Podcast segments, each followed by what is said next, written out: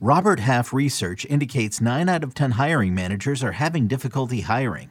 If you have open roles, chances are you're feeling this too. That's why you need Robert Half.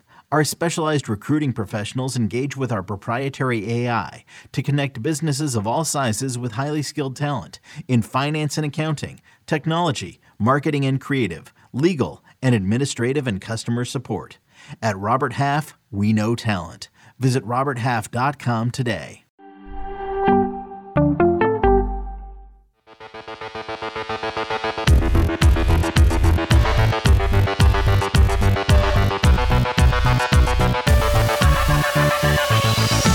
Welcome to Fantasy Football Today DFS. My name is Sia Nejad. That that you're watching on YouTube, that's Mike McClure. Hopefully you're watching on YouTube. You might be listening. Either way, you're getting a game by game preview from us for week two for the main slate. And we're going to touch on Showdown at the end of this show. So, for those of you that are watching live, um, we can promise you that each Thursday show will touch on Showdown, the Thursday night slate, at the very end of the show. Mike, how are you doing today? Doing well. Very busy day today, but other than that, we're great. Uh, busy is a good thing this time of year. It means we've got awesome showdown opportunities to make money and prepping for the main slate. So, ready to go. Big slate this week. Let's do it. Before we get to showdown, I, I, I'm curious about, or excuse me, before we get to the main slate, I'm curious about tonight's game, just from a, a, a game standpoint. I know the Chiefs are your team. Uh, what are your expectations of this game? We have a total of, I think it's 54, and the Chiefs are favored by four. Not asking you to make a play, but what are your general expectations? Yeah, no, I think the game should be very competitive, like most division games are in the NFL. Uh, these two teams definitely are teams that know each other. Uh, it's a fun matchup. We're going to get hopefully for the next decade here uh, with these two quarterbacks. But I will tell you, I did play the Kansas City Chiefs minus three and a half early in the week, uh, and cautioned on early edge I would not play them at four and a half. Uh, I really don't even want to play them at four. I want three and a half is the only number that I was playing them at. Um, and then as far as leans on the game, I still lean under, which is very terrifying with these two offenses and quarterbacks. Mm-hmm. Uh, but I expect a very competitive game tonight. Uh, it's going to be very interesting to see how the Chargers really operate without Keenan Allen. Um, mm-hmm. And then on the Kansas City side, what kind of dose of Travis Kelce are we going to see? I, am pretty high on Travis Kelce as well. So lean well, towards the Chiefs, lean towards the under. Yeah. Well, you certainly he certainly proved you right last week. So let's get into it. Let's get into the main slate. I do want to point out that our contest, which what only has the capacity this week for 150, we're almost full. So I think we have like 18 spots left. So for those of you that are watching us live, go ahead and you know you can click on Tuesday's show. I think there's a link on on this particular YouTube show, but go ahead and sign up for that before it it fills up. Uh, you know next week we'll probably extend that to 200 to make sure we get uh, a lot of people in there. But for those of you that have already signed up for that, uh, hopefully you'll do it every week. We appreciate you signing up early because um, it gives us cause to like make this tournament bigger, make the prize pool bigger, um, payouts, and all that stuff. So appreciate you there. Mike, let's get right into it. I'm going to start off with uh, Carolina at the New York Giants. Uh, we, we got a two point favorite here, the Giants being the favorite. It's a 43 and a half point total. I'll just say right off the bat, there are not a lot of high totals this week. I mean, obviously, we have we have Vegas and the um, Arizona Cardinals. That's over 50. We have that Washington Detroit game that's just under 50. And there's there's a few games that are like teetering on that upper 40 range, but most of the games are kind of in this 43, 44 point total. Um, Carolina, they, allowed a lot of explosive plays last week. Uh, CMC wasn't great, but he was on the field a ton, and that's really all we want from him. Uh, Daniel Jones was good, not great. 17 to 21 for 188 yards, two touchdowns, uh, and an interception, 25 yards rushing. Uh, I think he's interesting because of his price. Uh, anybody else interesting here? We talked about Saquon on Tuesday. We talked about CMC. Are those two guys that are going to be in your player pool this week? Uh, yeah, Saquon will definitely be in the player pool. Um, McCaffrey, most likely. Uh, you look, McCaffrey, I think it's a really interesting buy low opportunity. You're certainly not buying low on the price point, but you are after that performance uh, and based on where some of the projected ownership's coming in. So I don't mind him. Definitely not a core play. Um, really, really not a core play for me. But I love Saquon again. Everyone loves Saquon. He is going to be the most popular player that is not a defense and special teams this week, uh, but for good reason because the way Saquon Barkley played, he should also be eighty five thousand or eight thousand five hundred or more. Uh, totally agree there. Uh, any pass catchers in this game? I, I, do want to point out, just from a pass catching standpoint, that um, the Giants against Tennessee last week, they did get gashed through the air. So I, I, assume we're going to see a lot more production out of CMC specifically through the air. So, uh, like, I, I think we're going to see probably a few more rush attempts, but a few more targets as well. So that's something to consider uh, there. But any pass catchers that catch your eye here, you know, one guy I considered at a very low 4,200 was Kadarius Toney, and obviously, you know, you know, there's reports that he was practicing with the third team this week, but I think those reports have been walked back a little bit. Either way, he was only on the field for about I think seven snaps. He might have gotten two touches in week one my thought there is okay, Kadarius Toney is clearly in the doghouse, but also he was recovering from a knee injury the entire preseason, so he's probably not going to get a full complement of snaps week one. With that in mind, is you know we're going to have to wait to hear reports on Kadarius Toney, but if we start to hear that Kadarius Toney is going to get more playing time and that he's he's starting to practice with the ones on you know tomorrow, for example, on Friday, is that somebody you would consider at 4200? Maybe uh, the the issue is there's the Arizona game. Uh, there's some value pieces there, so I don't know how necessary it would be. Uh, I'm never going to say you can't play him because we all know the kind of upside that he possesses anytime he touches the football. Uh, I question what kind of role he really will have as long as Saquon Barkley is really healthy, also. Um, mm-hmm. So I'm going to avoid it. But there is a pass catcher in this game that I always have a little interest in, uh, especially when he hasn't scored a touchdown. No one's really talking about him at all. That's going to be DJ Moore, uh, $5,700 mm for the Panthers. If the passing game for McCaffrey is working, it is going to open things up for DJ Moore. The issue with it is, is I think that you're still banking on the 60 to 70 yard touchdown reception from DJ Moore to really pay off this price tag. Uh, but it's one that I could totally get to.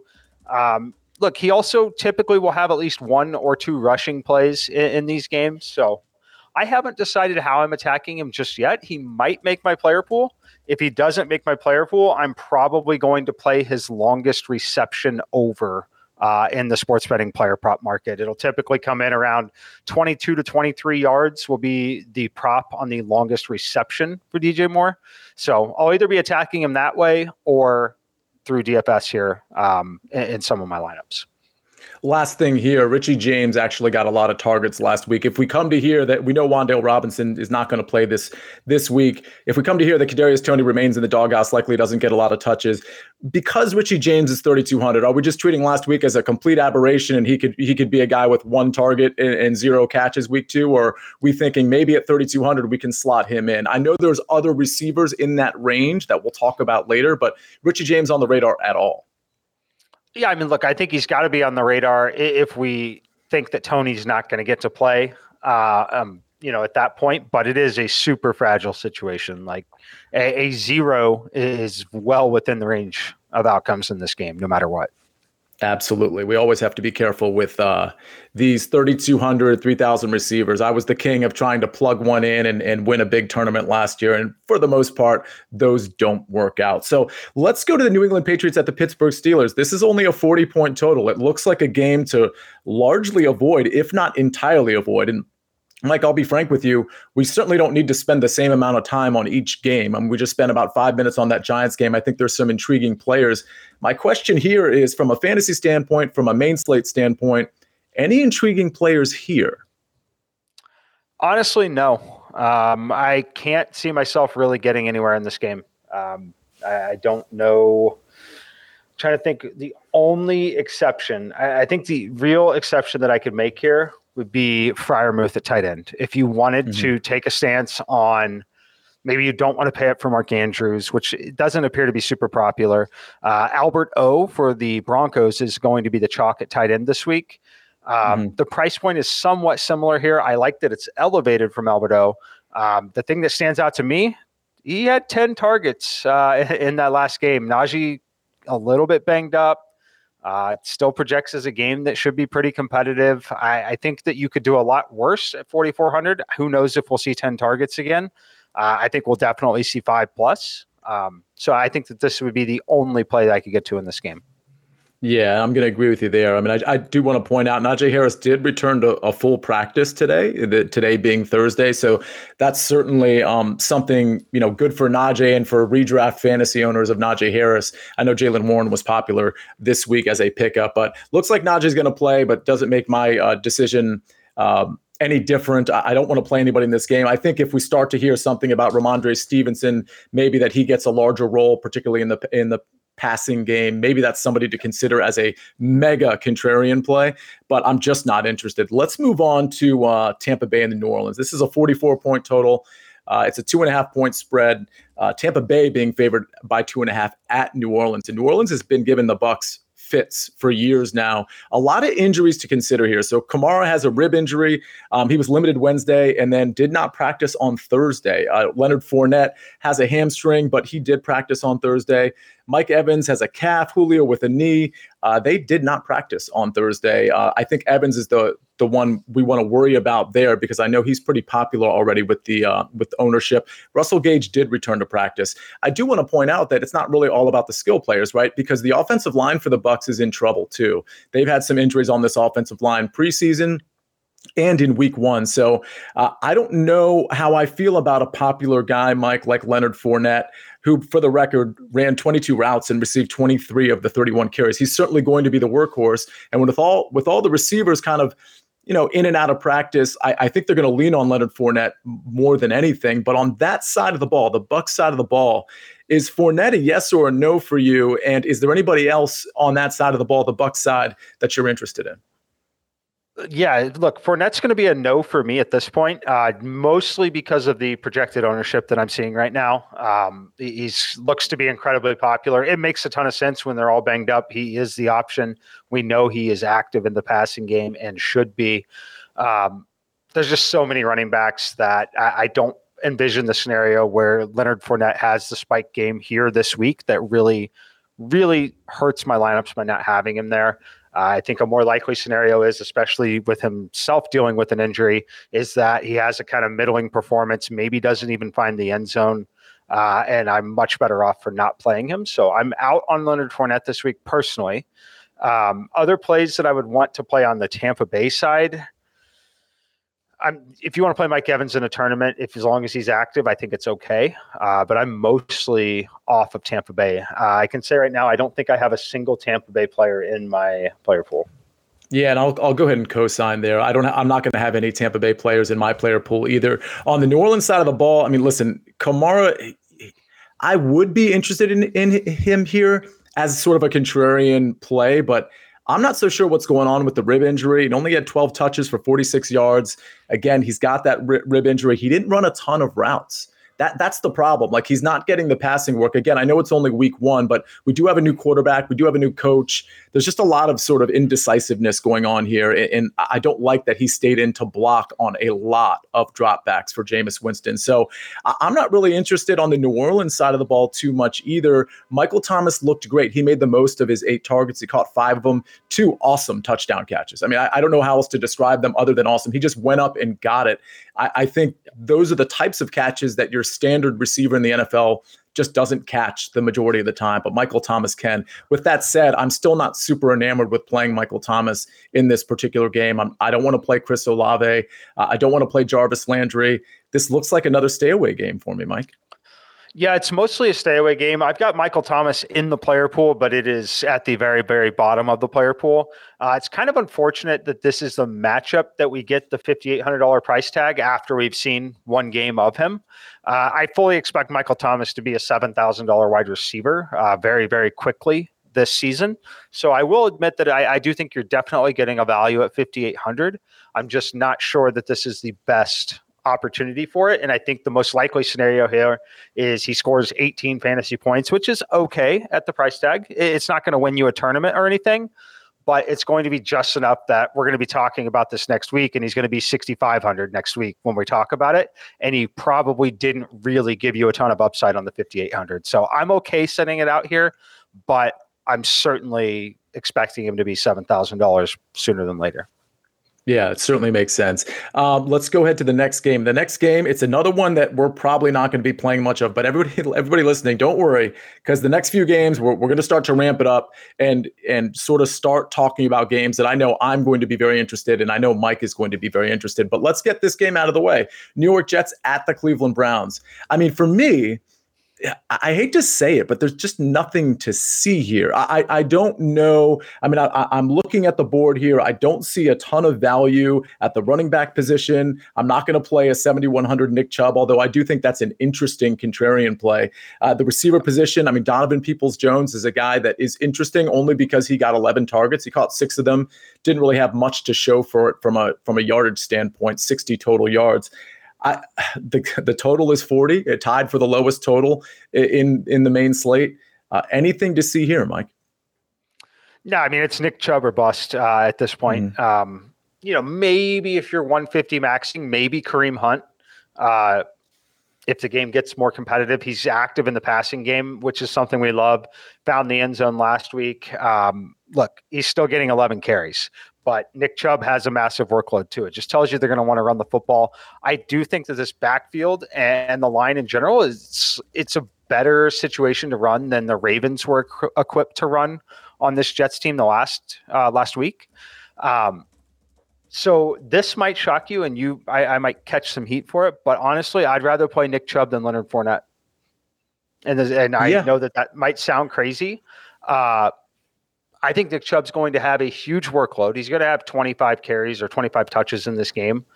Uh, it's just a matter of finding the end zone. Like he didn't find the end zone at all last week. Kareem Hunt got in the end zone there at that point. But with just one touchdown added to this box score, we're starting to talk about Nick Chubb a lot more after last week. Um, yeah, I, I like Nick Chubb if I had to play someone in this game, and I'm going to do it over Leonard Fournette if I have to. Just to be clear on the Chubb over Fournette call, which I don't mind at all, uh, is that strictly a GPP play for you and specifically not a cash play? Yeah, I'm not playing either one of them in cash games. Uh, I think Leonard Fournette will be a popular play in all formats. Um, so I'm really taking a stance on not playing Leonard Fournette more so than taking a stance on playing Nick Chubb. Uh, but if you found yourself playing a tournament lineup and you're wanting to play Leonard Fournette in it that has zero other correlation, meaning no one else on the New Orleans side not playing the Tampa Bay defense with it, I would highly recommend finding a way to play Nick Chubb over Leonard Fournette in that lineup. Absolutely love it. Okay, so we're going to go to Miami and Baltimore. But before we do that, I do want to ask everybody that's watching, go ahead and hit the like button for us.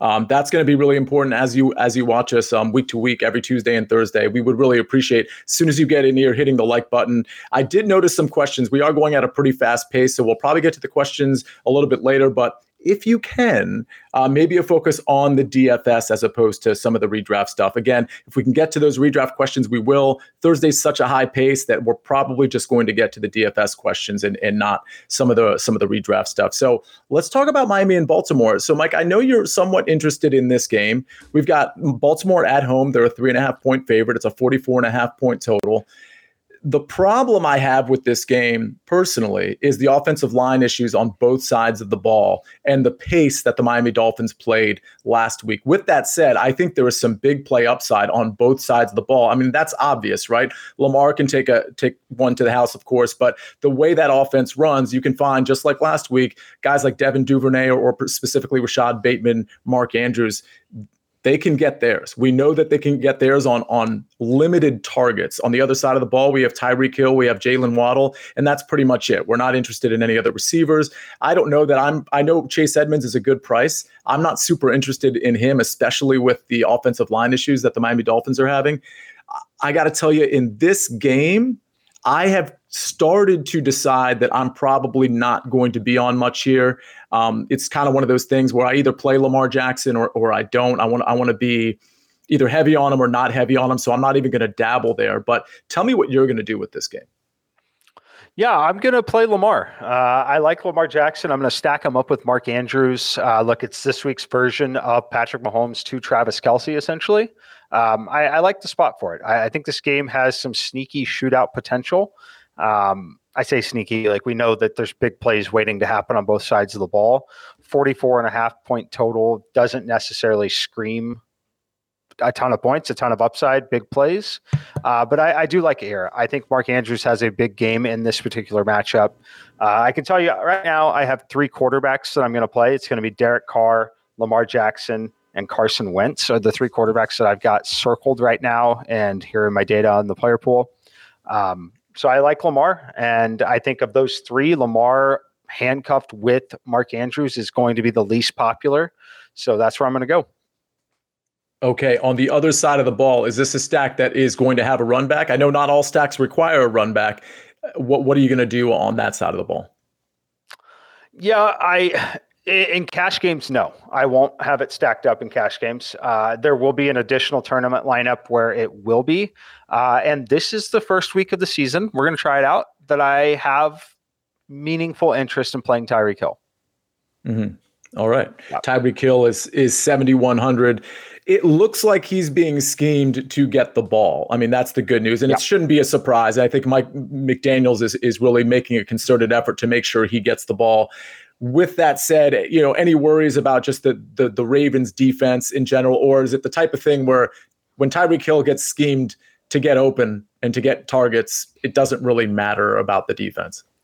Yeah, it doesn't matter about the defense to me personally. Uh, he's just got a lead upside. I think the game's going to also be a very, very competitive game.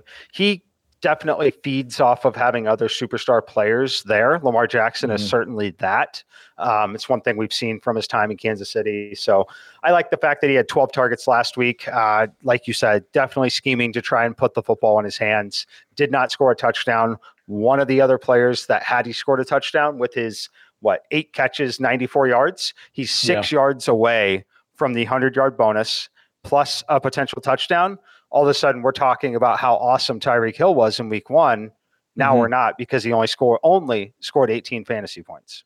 Yeah, so, and, yeah, and perhaps his but yeah, perhaps his price goes up too. So yeah, eight catches on 12 targets, didn't get in the end zone. Waddle got in the end zone, but obviously game to game, it very well could be either both of them or Tyreek Hill over Jaylen Waddle. So absolutely understand that. And again, 44 and a half point total. It might seem low to everybody, but if you actually look at all the totals here, it's really close to some of the totals like like Atlanta and the Rams, uh, Colts and Jags. They're all kind of in the same neighborhood. And there's only a few games that really go beyond 48, 49 points. So speaking of one of those games, this one's so interesting. I've, I've got Santana Moss behind me. He's holding up the Sean Taylor 21 if you're watching us on YouTube. I'm a Washington Commanders fan. I am not misled by beating the Jacksonville Jaguars by any means.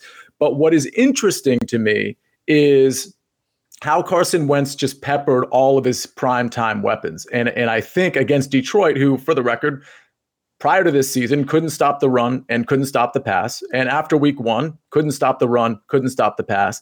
It seems to me that they can get exposed every which way, which makes a Carson Wentz stack really attractive. On the other side of the ball, I think a Jared Goff stack is interesting as, as a contrarian stack because I don't think the Washington secondary is very good. And frankly, if Trevor Lawrence was above average last week, he would have hit probably for a couple more touchdowns. We we saw early in in those one o'clock games that he missed Travis Etienne on, a bunny, on an easy one. That you know that would have changed our narrative on Travis Etienne most likely for for going into week two and and the rest of the season as well. So I think Goff has some opportunity here as well. DeAndre Swift, I should note. Is a guy who uh, I don't think he practiced today. He's expected to play. Uh, he didn't practice Wednesday or Thursday, so just clarifying that but he is expected to play. He played it down as not a big deal, but it's certainly something to monitor. Wentz 27 for 41, four touchdowns and 313 yards, plus a couple of interceptions. I got to bring up Amon-Ra St. Brown before I kick it to you, Mike. This guy is truly on fire and he continues to not get the respect he's, he deserves. He's 6,500. At this point, especially against the Washington secondary, I think this is a gigantic bargain, especially knowing that we're not 100% sure about Swift. I think Amon Ra is a staple for my cash games. I think he's a staple for a Wentz run back, maybe with Swift, maybe without Swift. But let me just drop some stats on you eight or more receptions in seven straight games in seven straight games, one away from the record set by Antonio Brown and Michael Thomas. Also has a touchdown in five straight games. This guy is absolutely on fire. Um, what say you? Let's start with the Detroit side of the ball, and then we'll get to uh, potential Wentz stack, which it sounds like you like quite a bit.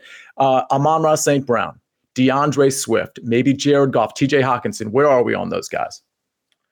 Uh, look, I mean, they're all in the player pool, especially if you're stacking up the other side of the game. Uh, I have interest in stacking both sides of the game. Amon St. Brown is so interesting to me. I'm glad you mentioned that there because, yes, he probably is a bargain at $6,500. He's also in the same price range as Tyreek Hill and Michael Thomas. And mm-hmm. when I mm-hmm. say price range, you know, anyone within five to 600 bucks on these receivers uh, at this point at 6,500, I, I consider that to be a very similar price range. Um, so he's not going to have the ownership that he should. The, I bet it'll be single digit ownership still in tournaments uh, because of the relevance to Tyreek Hill and Michael Thomas on the price points. Um, I like him. I, I, like him a lot. I think it's a great bring back for a Wentz stack. I actually don't even mind playing Goff. If you want to play Goff with with St. Brown, I think it's okay. Um, other guys, Swift is going to be incredibly popular on the Detroit side. I don't mind it. I don't love it. I'm very middling on it. I think that if I end up playing him, it'll mostly be matching the field. I'm not going to take a hard stance on trying to get over or under uh, my exposure personally to where I think the field is.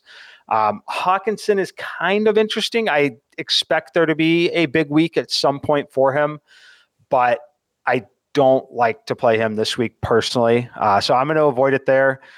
Uh, and then on the other side, I, I, like Wentz. I like all the receivers. You mentioned Samuel. I think that's probably the biggest one to talk about. Um, Dotson got the touchdowns. I would expect Dotson's ownership to be slightly inf- inflated to his true value because of scoring the two touchdowns last week. Um, mm-hmm.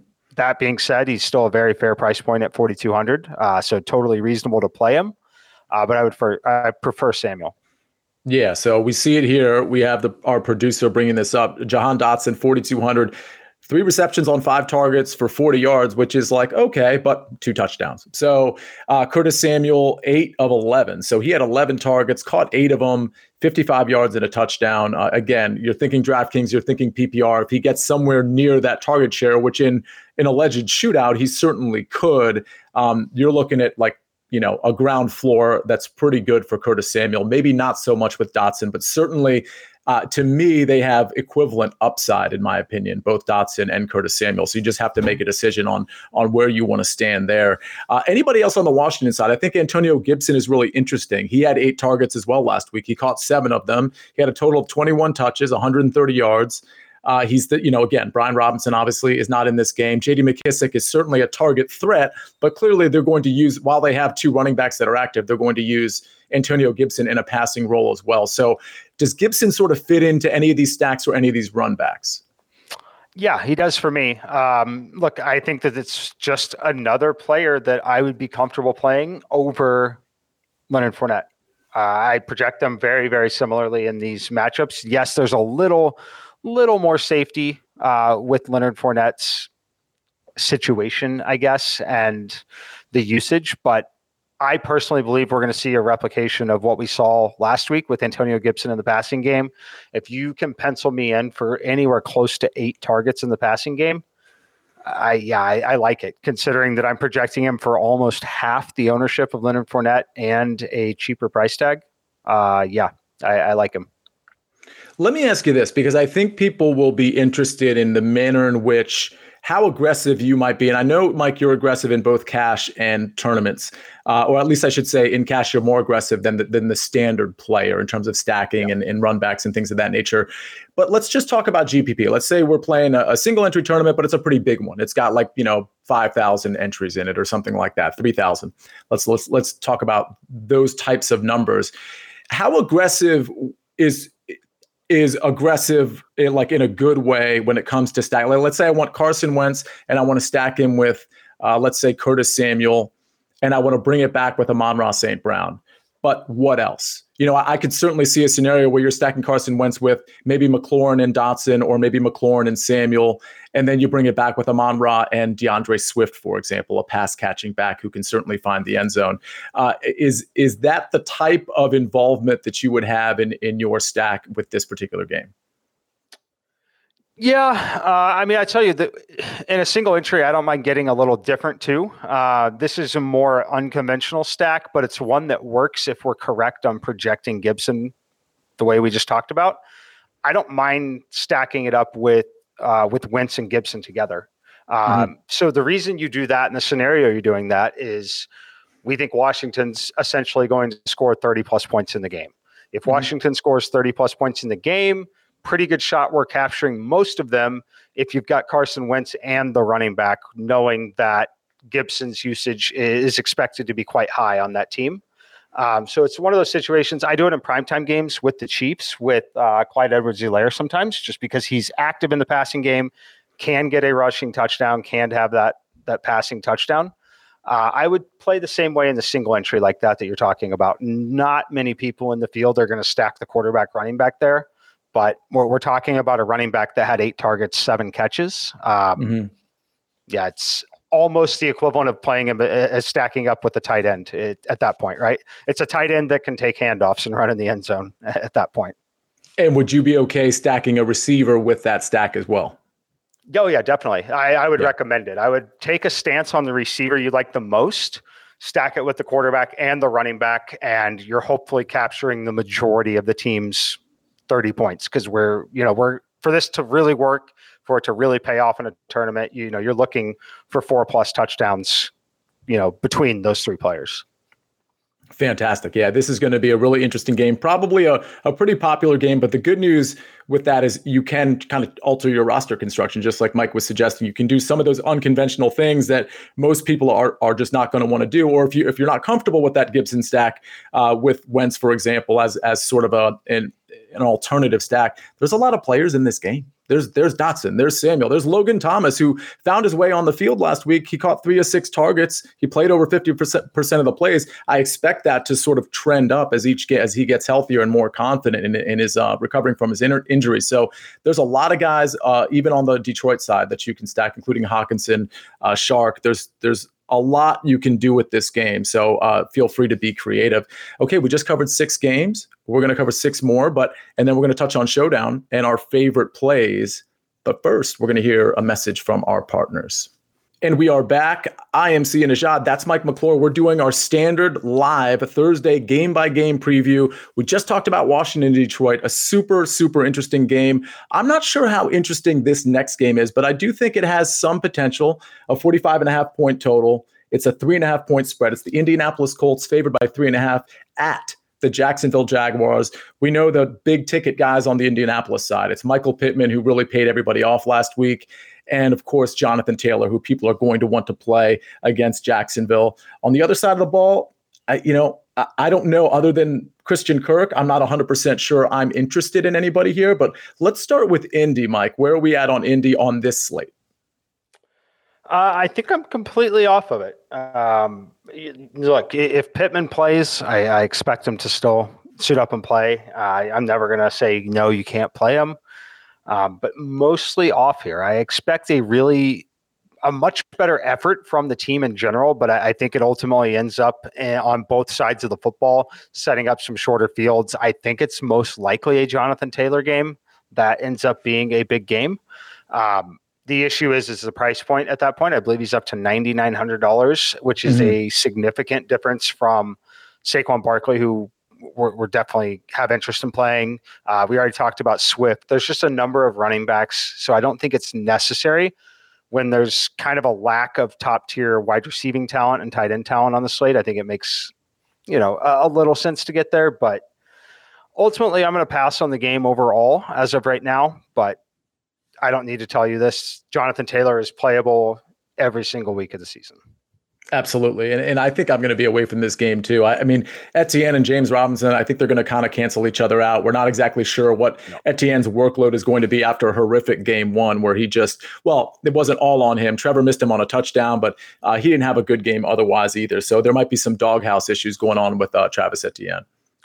Yeah, I think so. And quickly on this game, the, the other player that I don't think is a problem to play is Christian Kirk. Uh, you know, if yeah. we're going to see double digit targets, that price point, it's kind of in that same range of those middling wide receivers we've been talking about. One off play, but I don't think you need to feel the need to stack him up. I, I, don't recommend playing Lawrence. I don't recommend jamming him in to try and make a cold stack or anything like that. Uh, but he is playable because I do think he will see double digit targets because I think this team's going to be trailing every week they play. Yeah, I mean, I, I, definitely liked Christian Kirk last week, um, as I said on the Thursday show, but he was 5,100 last week and he's 5,700 this week. It is uh, somewhat of a difference. I mean, to me, uh, he, he definitely is going to need to see similar targets and, and perhaps get in the end zone for me to be super happy with um, with the Christian Kirk play. So likely off of him this week, whereas I was all over him last week. So uh, let's go to our, our next game. We don't have to spend too much time on Indy Jacks. Let's talk about Atlanta and the Los Angeles Rams. Uh, this is a 46 and a half point total. The Rams are favored by 10 and a half. Uh, I, I'll note that, you know, these lines, these totals, like teams have implied totals. So the implied total for the Rams is 28 and a half. That's kind of important, I think. Like we don't have a lot of high implied totals. Uh, so 28 and a half is certainly one of the higher ones.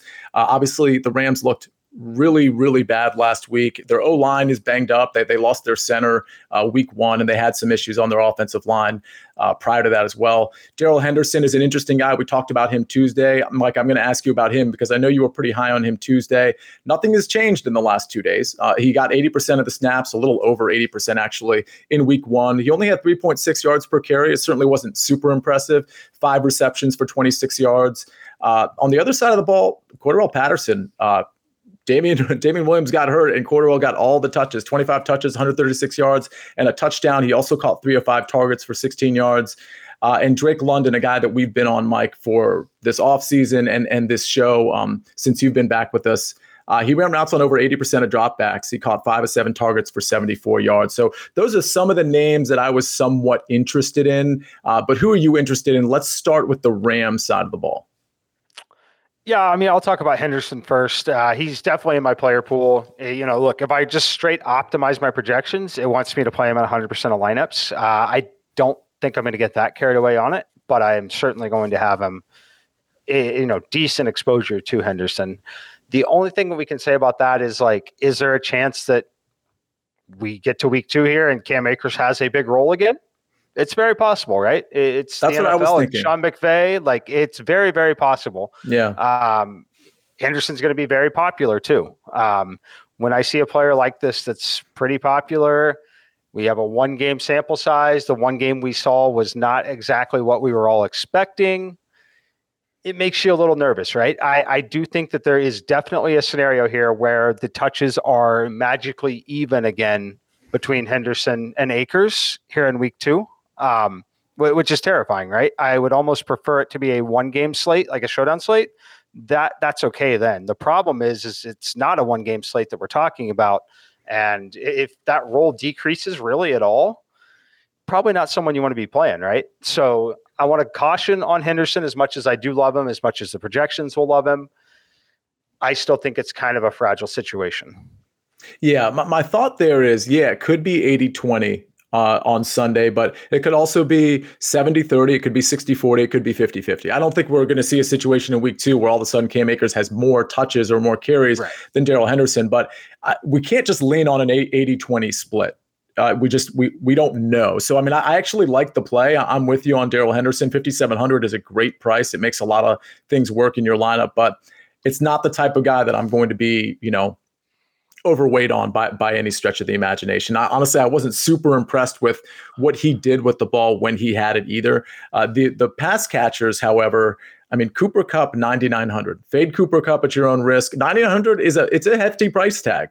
If you if you play that, and you you mentioned, well, one way to play it is a, is a stack with Stafford, and that certainly makes sense because Stafford is a reasonable 6,300, so it makes your stack, you know, somewhat economical because of the Stafford price. But Cooper Kupp. I mean, is this a, is this a guy that's going to be in your player pool? I'm assuming the answer is yes, but it's tough. Yeah, uh, he's going to be in my player pool. You know, the last time he failed to have double digit PPR fantasy points, um, it looks like it was week 15 of the 2020 season when they lost wow. to the Jets, 23 to 20. Um, wow. He didn't have, yeah, yeah, it's been absolutely incredible. He hasn't scored less than 29.9 in any of his last four. It's absolutely incredible what he's doing. So, yeah, he's in my player pool for sure. The question becomes are you willing to play him over Davante Adams? I, I, think that that's probably the, the biggest decision of the week. Um, if you're paying up for wide receiver, Davante could be as much as double the ownership on Cooper Kupp that's the question of the week. So uh, they're both in my yeah. player pool. I've definitely got more Davante. Just love the overall game environment a lot more. But Cooper Kupp's in my player pool. I'll have one lineup with them for sure. So yeah, spoiler alert, my chalk play on our cheat sheet, which we'll get to at the end of the show, it, Davante Adams is my guy there. So if I if I have to choose between the two, it is going to be Davante Adams. I'm going to obviously get some pieces of that game, which has the highest total, which we're going to get to in a second. But yeah, I, I don't know if Cooper Kupp's going to make my pool or not, Mike. I, I'm just, you know, I, I haven't done enough lineup constructions to see like whether it's going to make sense or not. But let me ask you this: if you're stacking this game with Matt Stafford and Cooper Kupp, are are you putting anyone else in there, and who are you bringing it back with, if anybody? I don't think I'd be bringing it back. Uh, I really don't. I think that you know we mentioned this with another game with the Washington game. This one does kind of project as one where if we're confident that Henderson gets all the work, you know, if you want to bet on that again, it's a scenario where I think you could go full on onslaught in, in, some of the tournaments and you might find a lot of success. There's a scenario here where the Rams put up 35 points. You, get one or two on the ground from Henderson. You've got um, you've got Stafford there to Cooper Kupp. That gets you one or two other scores with 100 yards, 10 catches, and you're you're sitting pretty at that point. So I'm not bringing it back with anyone if I'm playing it. It would be a lot of Henderson solo, and then a little bit of Kupp solo, and then you could stack them up if you want to. But overall, I don't think it's a really great game stack unless you really think that the uh, the Rams defense is going to struggle here.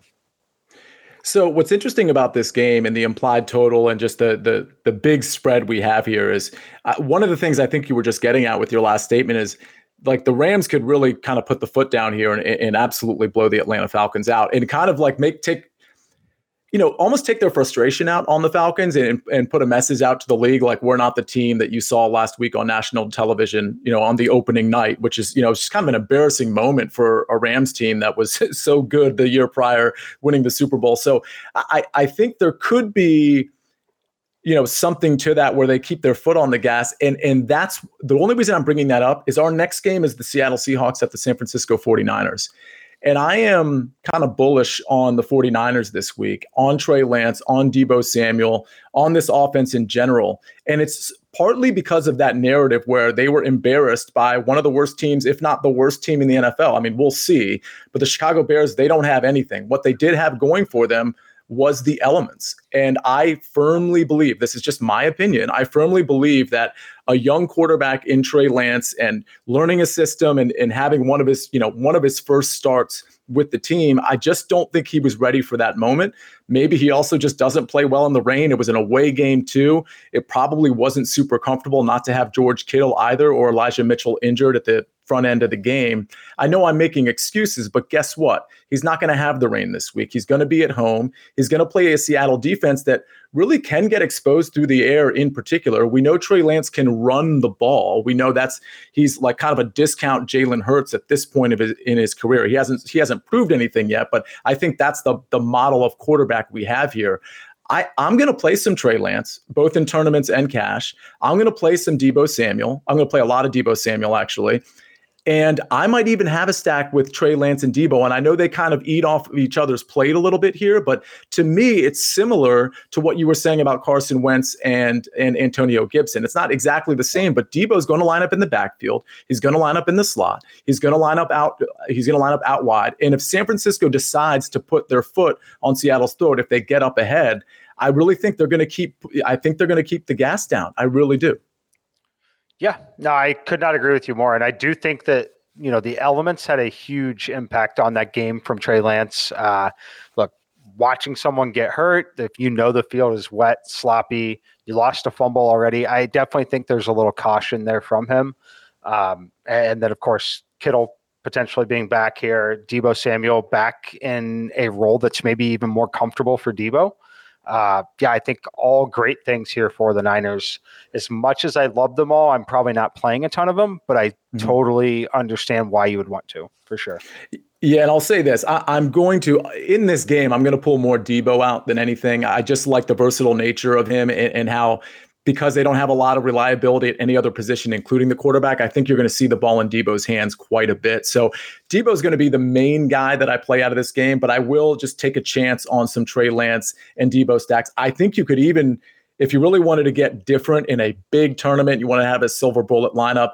I think a Trey Lance with Brandon Aiyuk is interesting. Brandon Aiyuk ran routes on 100% of uh, of Trey Lance's dropbacks. So that's there's something to be said for that. If he can get behind this defense, and we know how good he is yards after the catch as well, both him and Deebo. So I think Brandon Aiyuk at 5100 is really interesting, particularly in a Lance stack because guess what? That lets you do a lot of things with a 5700 Trey Lance and a 5100 Brandon Aiyuk. Now it's risky, it's super risky, but I think that's something you can consider in this game. On the other side of the ball, DK Metcalf looked really good he kind of gave me some of those like Michael Thomas vibes in the sense that he just he just snatches the ball out of the air. He's so good at the point of catch. Yeah. He's going to be probably the most heavily targeted guy in this game. It's an it's more likely a negative game script for the Seattle Seahawks. I know we said that last week about the Broncos, but I'm pretty confident here that it is, they are going to be in a trail position. Is DK Metcalf on the radar here on the Seattle side in any way, and is anybody on this side of the ball on your radar? Not really. Um, he, let, let, me rephrase it. If you're playing Trey Lance or Deebo, then yes, I, I think that he can certainly be on the radar. Um, other than that, the answer is going to be no for me because I am not confident in that offense at all. Uh, mm-hmm. I'm, I'm, just not. I know that they just beat the Broncos. It was a huge emotional spot. They played okay but I don't even want to say they played okay. They scored zero points in the second half of that game. That's right. And still won the football game. Uh, and, and and the Broncos should have scored like at least 14 in the second half. A yes. minimum. Um, yeah. Yeah, minimum. And if that happens, even one of those scores happen, do we see Geno Smith turn the football over? Potentially, right? So mm-hmm. I I don't want any part of the Seattle side personally. Uh, I look, there are scenarios where DK Metcalf does what he does catches everything thrown his way, breaks one for 75 yards. Um, I think that's what you're going to need. I think you're going to need a 75 yard touchdown.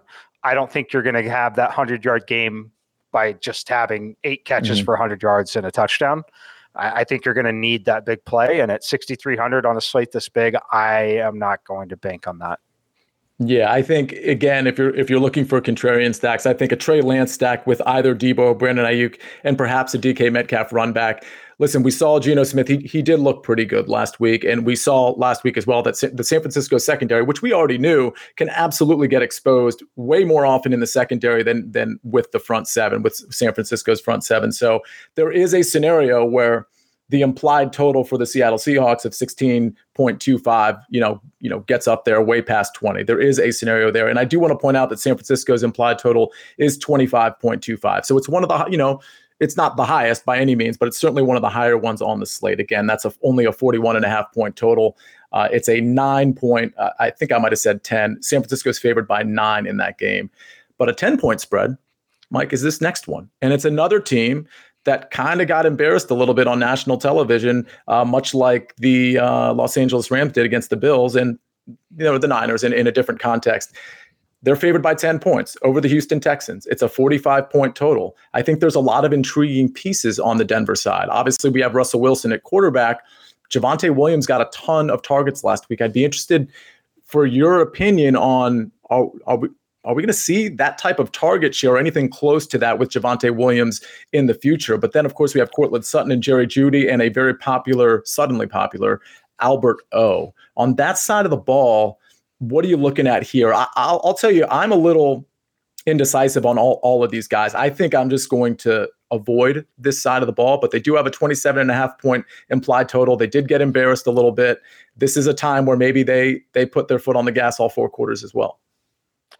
Yeah, I think that they're going to put the foot on the gas all four quarters. Um, it's another one where in tournaments, you know, it's only a strategy if you're playing 20 plus lineups, but just like Washington, just like the Rams, uh, it fits the bill. You could play Russell Wilson, Javonte, and Jerry Jeudy together, or you can play running back, quarterback, tight end if you really want to. Uh, I think that Albert O is super interesting because he has a touchdown missing from his box score. Essentially, he was tackled at the half yard line um, on a on a route in that game.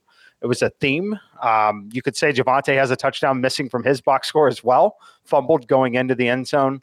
Um, look, there's a lot missing on the box scores there for some of those players. Also, Russell Wilson. Um, I think it's a huge, huge bounce back spot for them. I'm going to have a Russell Wilson lineup. I will be 100% honest with you here. I am yet to decide who else is in it. Um, it might be Javonte. It might just be Jerry Jeudy. It might be both of them. Uh, but as far as the Jeudy versus Sutton debate, I will firmly stand on the Jerry Jeudy side.